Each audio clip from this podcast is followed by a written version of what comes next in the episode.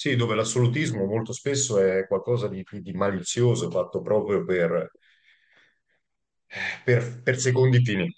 Ok, quante volte magari ti è capitato di avere a che fare con soggetti che davvero facevano difficoltà a mettere un etto di peso nonostante la quantità mostruosa di calorie? Questa non può essere fatta passare, ad esempio, con qualcosa di positivo solo per finalità di gola, mentre chi riusciva effettivamente a progredire in maniera importante in allenamento è mettere belle rotondità pur non mangiando tantissimo, con delle capacità quindi di ottimizzazione considerevoli. Qui per esempio c'è tanta, tanta diversità, eh, ma lo stesso in allenamento, vedere una persona mentre muove i pesi eh, ti fa capire tanto su di lui. Mi ricordo sempre Filippo mi diceva, guarda, cerca di capire in quanto tempo chiudono una serie, ok?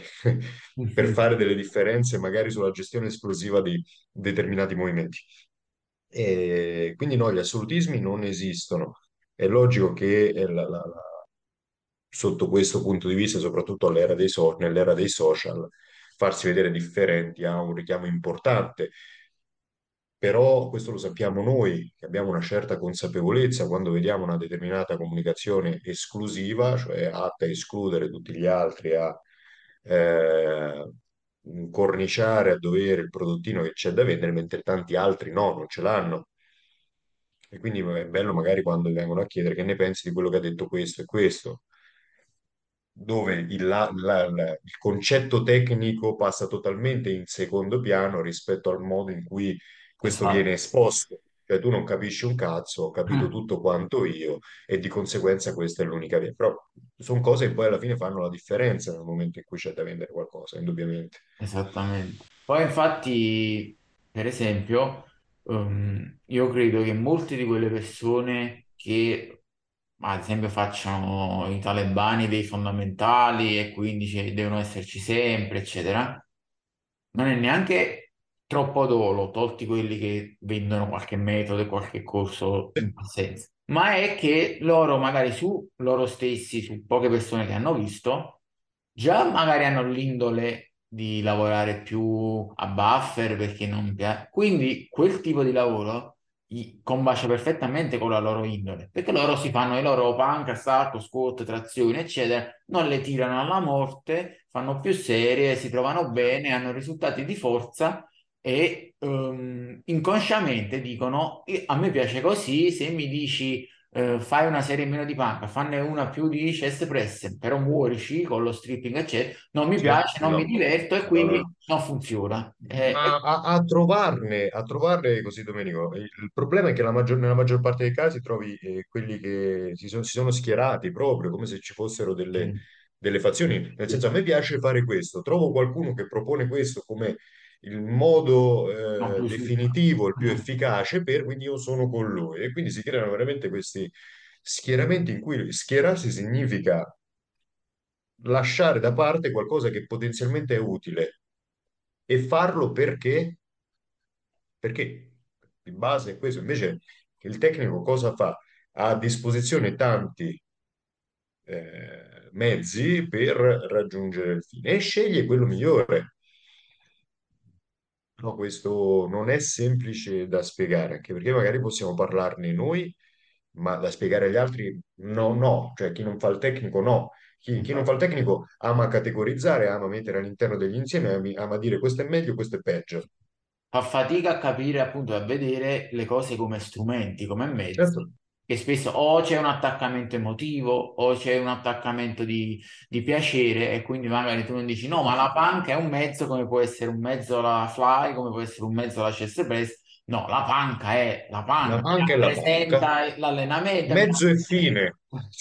Mezzo e Esatto. fine. E quindi Ok, andando a parlare di agonismo, visto che tu comunque da preparatore di agonista ne hai visti tantissimi, sei stato agonista anche tu, ehm, per quella che è la tua aneddotica, quanto sono marcati, diciamo, eh, i, tra virgolette, i problemi, che più che altro sono gli adattamenti fisiologici normali, eh, di stress e BF così basse, relativi a tutta quella che è la sfera, diciamo, salutare, ormonale, eh, Sì. psicologica, fisiologica, E collegandoci anche a una delle domande che hanno fatto, secondo te ci sono delle strategie per per seguire un tiraggio Sì. natural, mitigando molto questi aspetti, quindi comunque cercando di rimanere più in salute, non andare incontro all'ipogonadismo, non andare incontro a tutti i problemi relativi.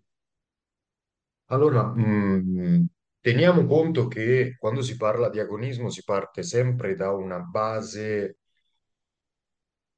di atleti che magari sono supportati. Mm. Da questa branca poi è nata tutta la corrente natural, chi si è distaccato, ma le tipologie di preparazione sono spesso molto differenti.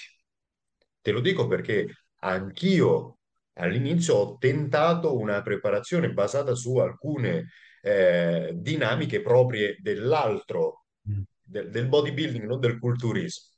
Quindi generalmente si parla di quelle 12 settimane, di quei tre mesi prima della competizione in cui si fa qualcosa di veramente drastico. Si introduce il cardio, si diminuisce tantissimo quello che è l'intake calorico, soprattutto quello glucidico, via qualsiasi pasto libero e così via. Ed è ancora un qualcosa di estremamente radicato sotto questo punto di vista, cioè delle preparazioni brevi che non dico che non funzionano, funzionano per chi è predisposto al dimagrimento e anche in quel caso bisogna- bisognerà stare molto attenti al risultato finale che tendenzialmente verrà inficiato dalla grande perdita di tessuto muscolare, perché chi è mh, tendente al dimagrimento ci lascia sempre più pezzi nel, nel- nel percorso. Ti posso dire che quelli che accusano maggiormente la preparazione, secondo la mia esperienza, lo fanno perché se la vivono veramente male, con tanta ansia, in cui la componente psicologica poi si riversa sul fisico, su quella stanchezza che viene quasi autogenerata. Poi, per carità, ci sarà comunque un adattamento verso il basso, però quello che dobbiamo fare è cercare sempre di mitigarlo il più possibile, in maniera tale che la- il soggetto capisca che lo sta facendo perché lo vuole fare. Perché innanzitutto questo rimane un hobby, rimane, rimane una passione estremamente sfidante il percorso, però lo sta facendo per quel motivo, perché ama mettersi alla prova. Penso mai io abbia affrontato preparazioni più brevi, ho fatto affrontare preparazioni più brevi di sei mesi. Mm. in cui sei mesi non deve essere visto come oddio, sei mesi di... No, sei mesi per fare le cose veramente con calma, in cui generalmente ogni- a cadenza regolare si fanno dei break in cui si rialzano le calorie e si punta a raggiungere la condizione sempre un mesetto prima, per poi ricominciare a salire. Quindi non sono sei mesi da vedere così in discesa Esatto. diretta, ma ci saranno up and down, up and Non down, sono sei mesi di ipocalorica costante, però. Assolutamente no. E credo che questa frequente interruzione, più, più o meno frequente interruzione del, del deficit possa effettivamente fare tanta, tanta differenza. Fondamentalmente Eh, posto così lo possiamo vedere come un approccio ciclico, cioè non è un'unica preparazione ipocalorica, ma sono no, fasi di ipocalorica discreta, poi fasi di mantenimento a rotazione. assolutamente sì. E- ed è essenzialmente quello che, per fare un esempio anche estremamente pratico, c'è Matteo Rinaldi che eh, ha vinto eh, la- la- il tesserino professionistico a Rimini. Rimini quando è stata? Primi di giugno, mi pare, all'incirca, mi, mi sfugge un pochettino fine maggio, inizio giugno. Eh, quindi era lì già arrivato nel punto di condizione massima e ha continuato a gareggiare fino a un paio di settimane fa. Mm. Quindi parliamo di un lasso di tempo di mesi, mesi, mesi, mantenendo striature sui glutei e tutto quanto il resto.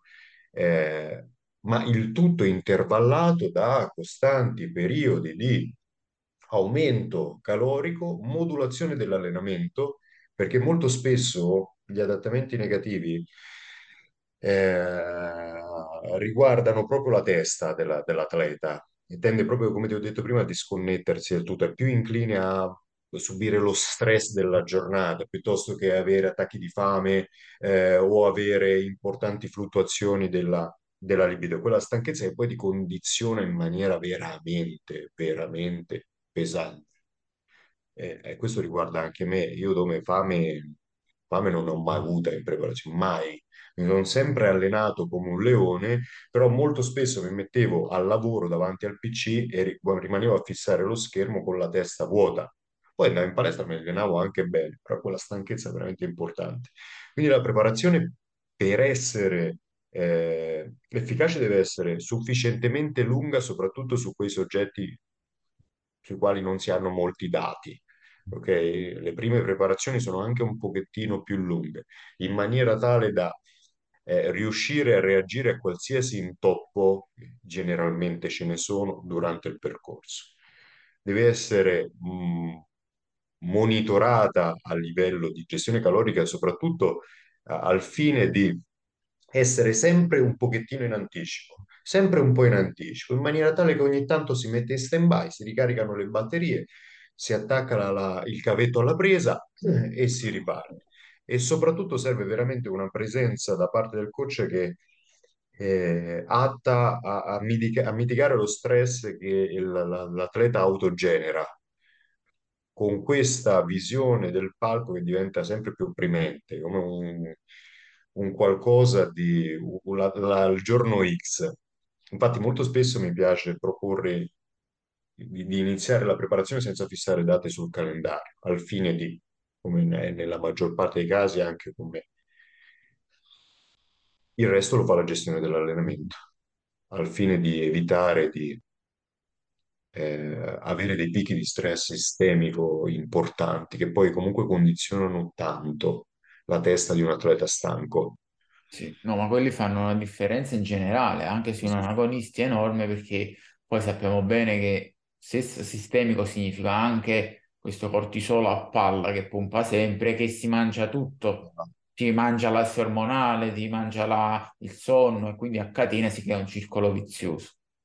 Assolutamente sì, assolutamente sì. E per curiosità, ti è capitato a te, ai atleti, eccetera, di monitorare un percorso anche con analisi ematiche, il profilo ormonale, eccetera, per vedere come variava durante la preparazione e come correlava poi con come uno si sentiva? Allora, io, io l'ho fatto, certo, sì, sì, sì, S- non durante l'ultima preparazione, ma durante quella precedente. E ti devo dire che nel mio caso non ci sono state grandi fluttuazioni Mm, sotto quel punto di vista, però c'è sicuramente, beh, c'è- eh, la di- le differenze individuali sono sì, sì. importanti sotto questo punto di vista. Un altro atleta, ti parlo sempre di due o tre anni fa, ha fatto la stessa identica cosa e anche nel suo caso non c'erano state fluttuazioni importanti. Io credo, ecco, quando si dipinge la preparazione natura come una sorta di, di- di percorso verso il patibolo, è vero nel momento in cui viene gestita in maniera sbagliata, ok? Per il resto si tratta di adattamenti fisiologici. Eh, È inevitabile.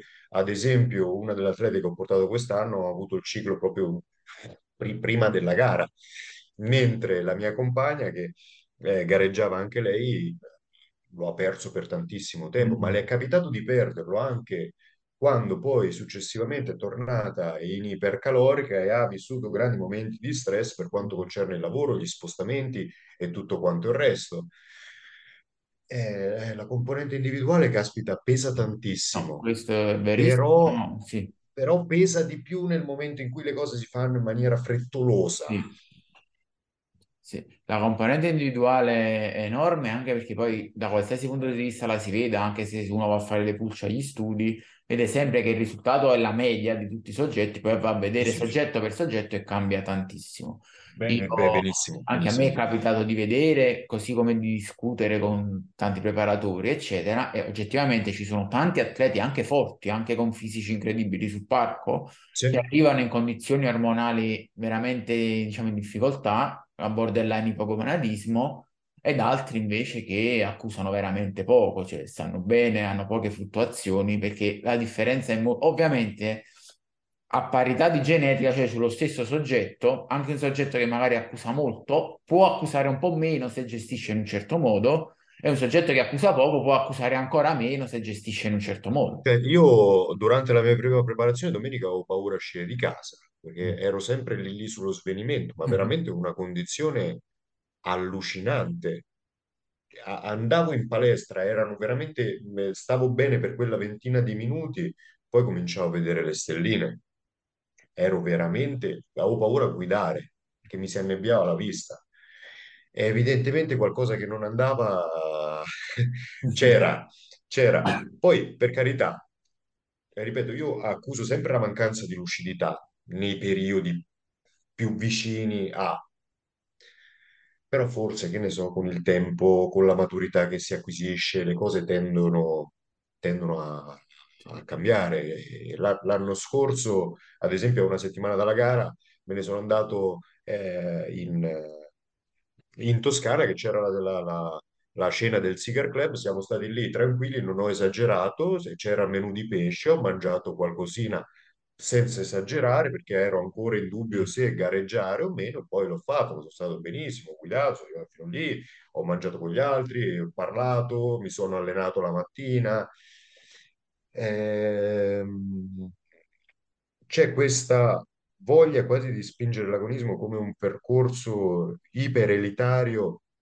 In realtà lo è perché poi vedi chi è, chi è sul vertice del palco, sono sempre quelli, ma ci sono anche delle caratteristiche genetiche importanti a dettare il- i primi Poi, posti. l'agonismo è sempre, cioè, qualsiasi forma di agonismo passa per un filtro di bias di selezione e di sopravvivenza, è normale. Certo, certo. E bisognerebbe capirlo questo.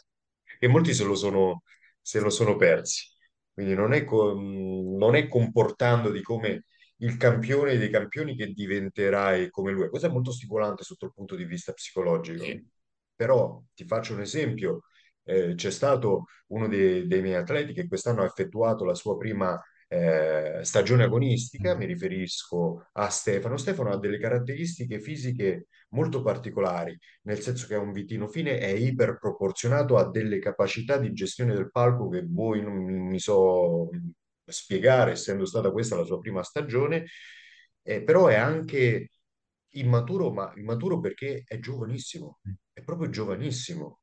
E quindi siamo arrivati a una condizione in cui ci siamo chiesti, ma vale la pena estremizzare il tiraggio e perdere quelle che sono le tue caratteristiche Mm. individuali che ti rendono effettivamente superiore alla media soltanto per raggiungere quel gluteo striato che no, e questo ci ha premiato. Quindi ci siamo tenuti leggermente più alti, abbiamo mantenuto quelle simmetrie, quelle proporzioni, sono state quelle a premiarli. E al contrario, con altri no, abbiamo spinto molto sul tiraggio perché non c'era di base quell'armonia che invece faceva risaltare quando lo vedevi sul palco dicevi, caspita, è incredibile. Ovviamente si E si tende a enfatizzare quelle che sono le caratteristiche del singolo. assolutamente sì, assolutamente sì. E questo insomma bisognerebbe capire, non è omologandosi agli altri che si raggiunge l'obiettivo, Eh, bisognerebbe sempre valorizzarsi, sempre Esatto. valorizzarsi. E facendo ponte su questo discorso, eh, ti voglio chiedere proprio, secondo te, uscendo fuori dall'agonismo e andando nelle Sì, gambe, diciamo, delle persone normali che vogliono stare in forma, sì. magari si preparano per andare al mare, eccetera, quali sono secondo te gli errori, diciamo, da non fare guardando gli agonisti? Perché molti pensano, "Oh, io faccio quello che fa l'agonista, però un pochino meno estremo, cioè faccio un mese di dieta in meno, sai, faccio una serie in meno, però faccio quello che fa lui. Eh, quali sono gli errori da non fare per le persone non agoniste quando guardano gli agonisti? E invece magari cosa copiare o comunque prendere spunto dagli agonisti? No, di base al miglioramento della composizione corporea non ci sono differenze sostanziali. La differenza sostanziale è l'obiettivo. Cioè gli agonisti stanno facendo quello che fanno perché hanno, hanno visualizzato bene qual è il loro target ultimo, qual è la loro meta, cioè che è il palco. Quindi sono disposti, come eh, sono disposto io, a non piacersi, perché magari quando raggiungi determinati BF si perde un po' di rotondità, si perde un po' di pienezza, ti metti una maglia addosso e non si vede niente per, per quell'obiettivo ultimo. Tu che cosa vuoi fare? Cioè, cosa vuoi fare tu? Vuoi arrivare a odiare la, la- la- la- tua passione soltanto per, per, per- per tirarti? Alla fin fine bisogna mangiare meno, bisogna continuare ad allenarsi bene e bisogna capire fino a che punto ci si vuole spingere.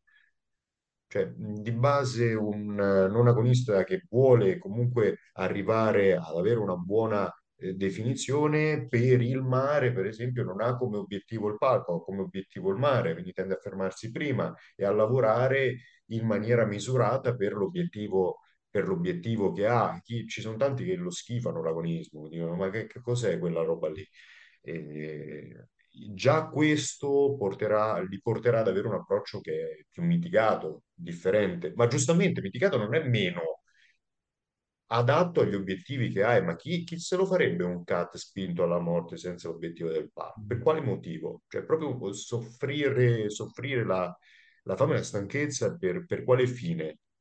Poi se a te piace metterti alla prova, va benissimo, devi sapere anche logicamente quali sono eh, i problemi ai quali ti dovrai necessariamente interfacciare.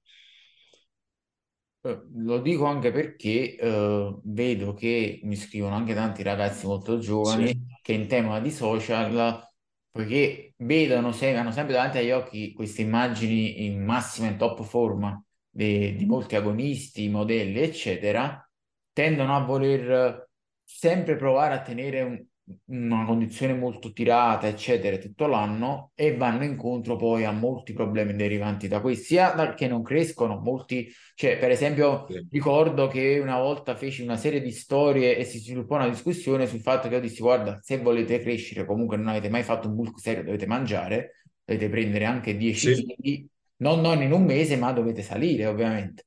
E molta gente dice, ma come? Io non ho mai fatto un bulk serio, mi alleno da anni, però non ho mai messo più di 2-3 kg perché voglio crescere pulito e questa cosa ha creato, diciamo, oh, un po' di discussione perché molta gente non sapeva che se tu non mangi e non metti almeno una volta nella tua vita 10 kg è difficile che sviluppi il tuo potenziale di massa muscolare.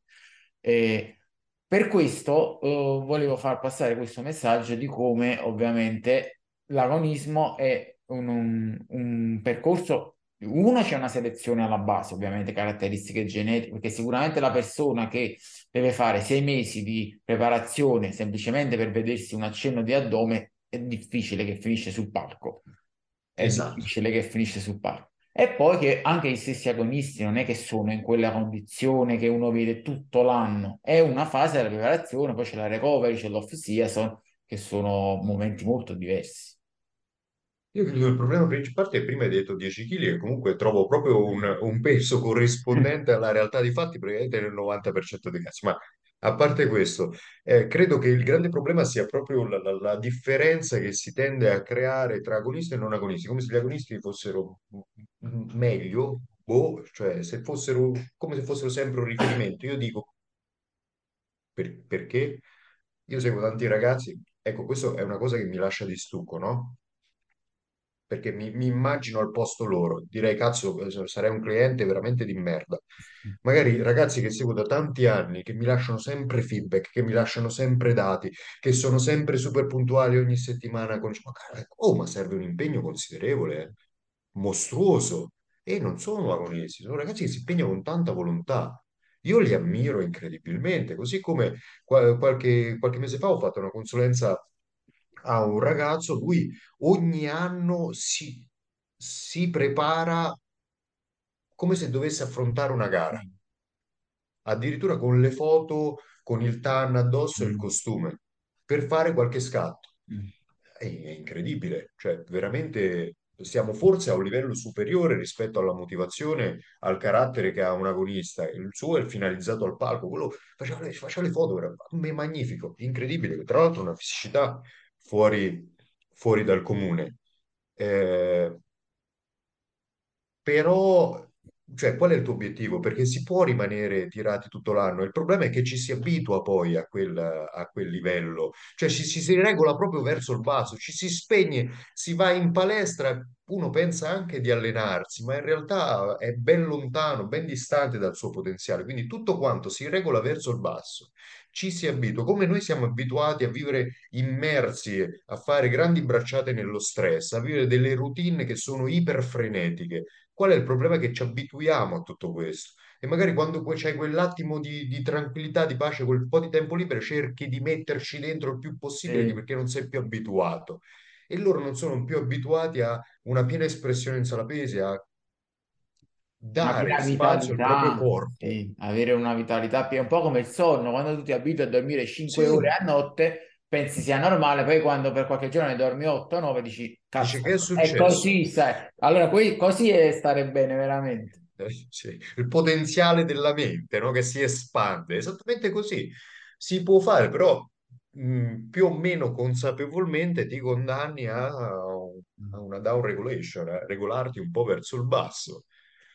Quindi hai delle ripercussioni a 360 gradi mantenendoti in tiro tutto l'anno? Eh, sì, però il problema vero è che diventano la normalità, cioè diventano quello, diventano la normalità.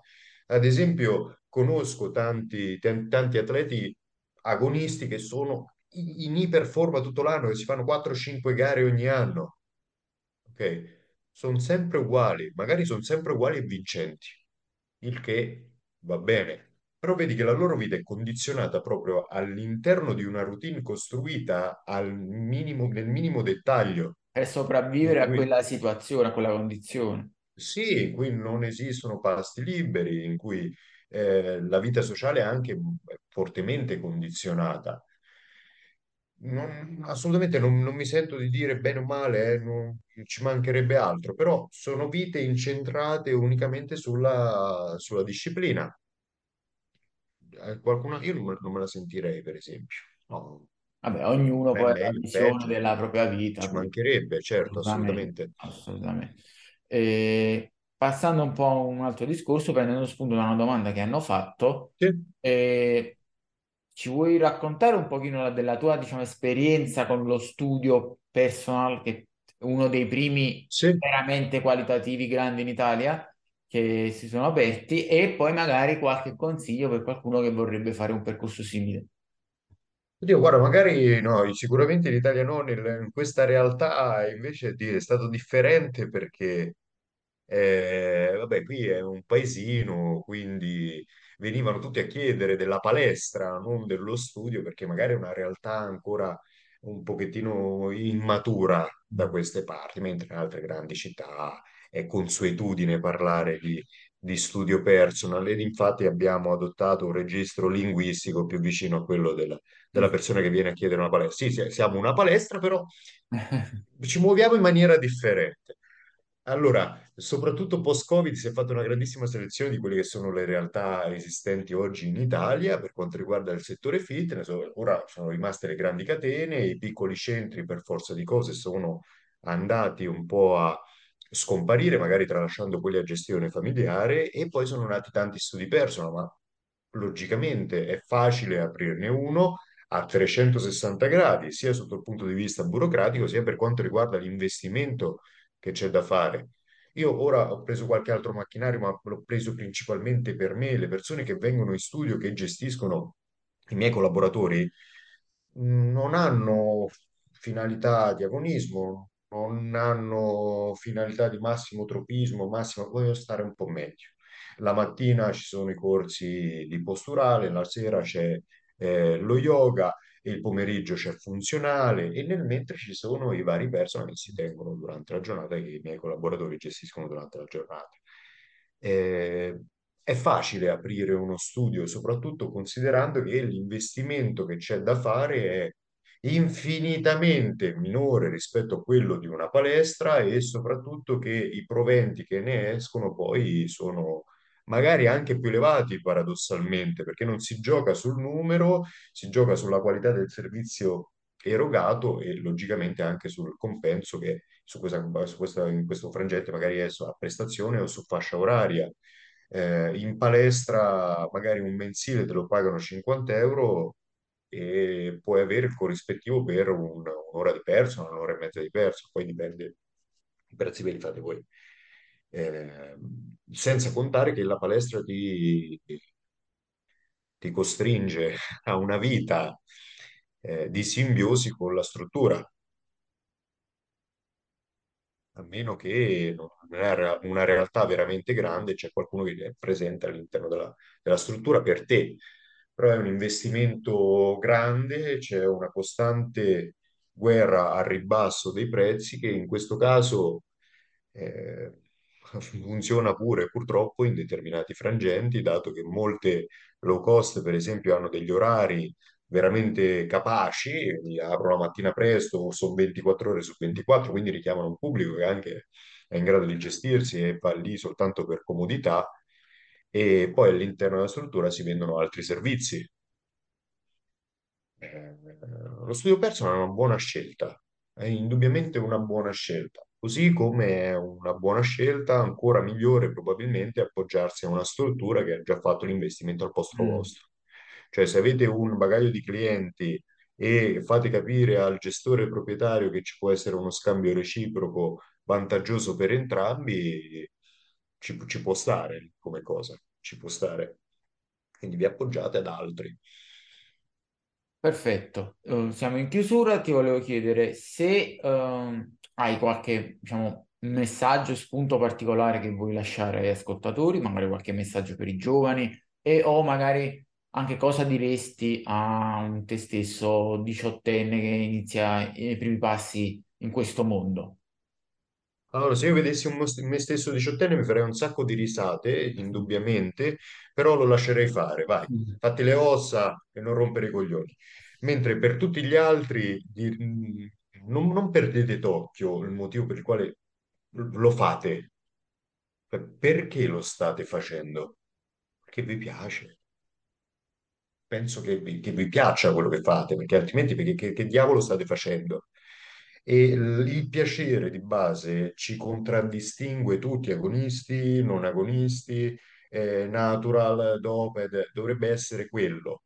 Ci sono anche dei, magari questo ne parliamo un in un altro frangente, su una realtà eh, diversa, su, del- del- la, la contrapposizione in alcuni frangenti a livello Vabbè, è troppo personale questa cosa. Si parla di bodybuilding culturismo, ok? Sono due realtà differenti, però di base mi piace talmente tanto quello che faccio che a me quello che conta è farlo e, e stop. E l'agonismo, il partecipare a un regionale o a un italiano in cui sono io che ci rimetto di mia tasca per partecipare alle competizioni, non è che giustifichi più di tanto determinate scelte. Farlo per te, cioè se lo vuoi fare, farlo per te e basta. Non è, non è una giustificazione l'agonismo. Costruitevi una routine che sia piacevole, perché è dal piacevole che nasce poi il risultato, è dal piacere che nasce poi il risultato. Farete di tutto per ottimizzare quella base in cui vi trovate a vostro agio e migliorarla nel tempo. Ma se fate qualcosa che non vi piace, uscirà sempre una merda. Quindi costruite una bella routine e miglioratela. Eh, tutto si adatta a voi, non siete voi che vi adattate a tutto quanto il resto, che nel bodybuilding il 90% dei casi è così, siete voi che vi dovete adattare a tutto quanto il resto. Perfetto, condivido, sottoscrivo assolutamente. Grazie Matteo, grazie a A tutti te, per a te. ascoltato e alla prossima. A. Ciao.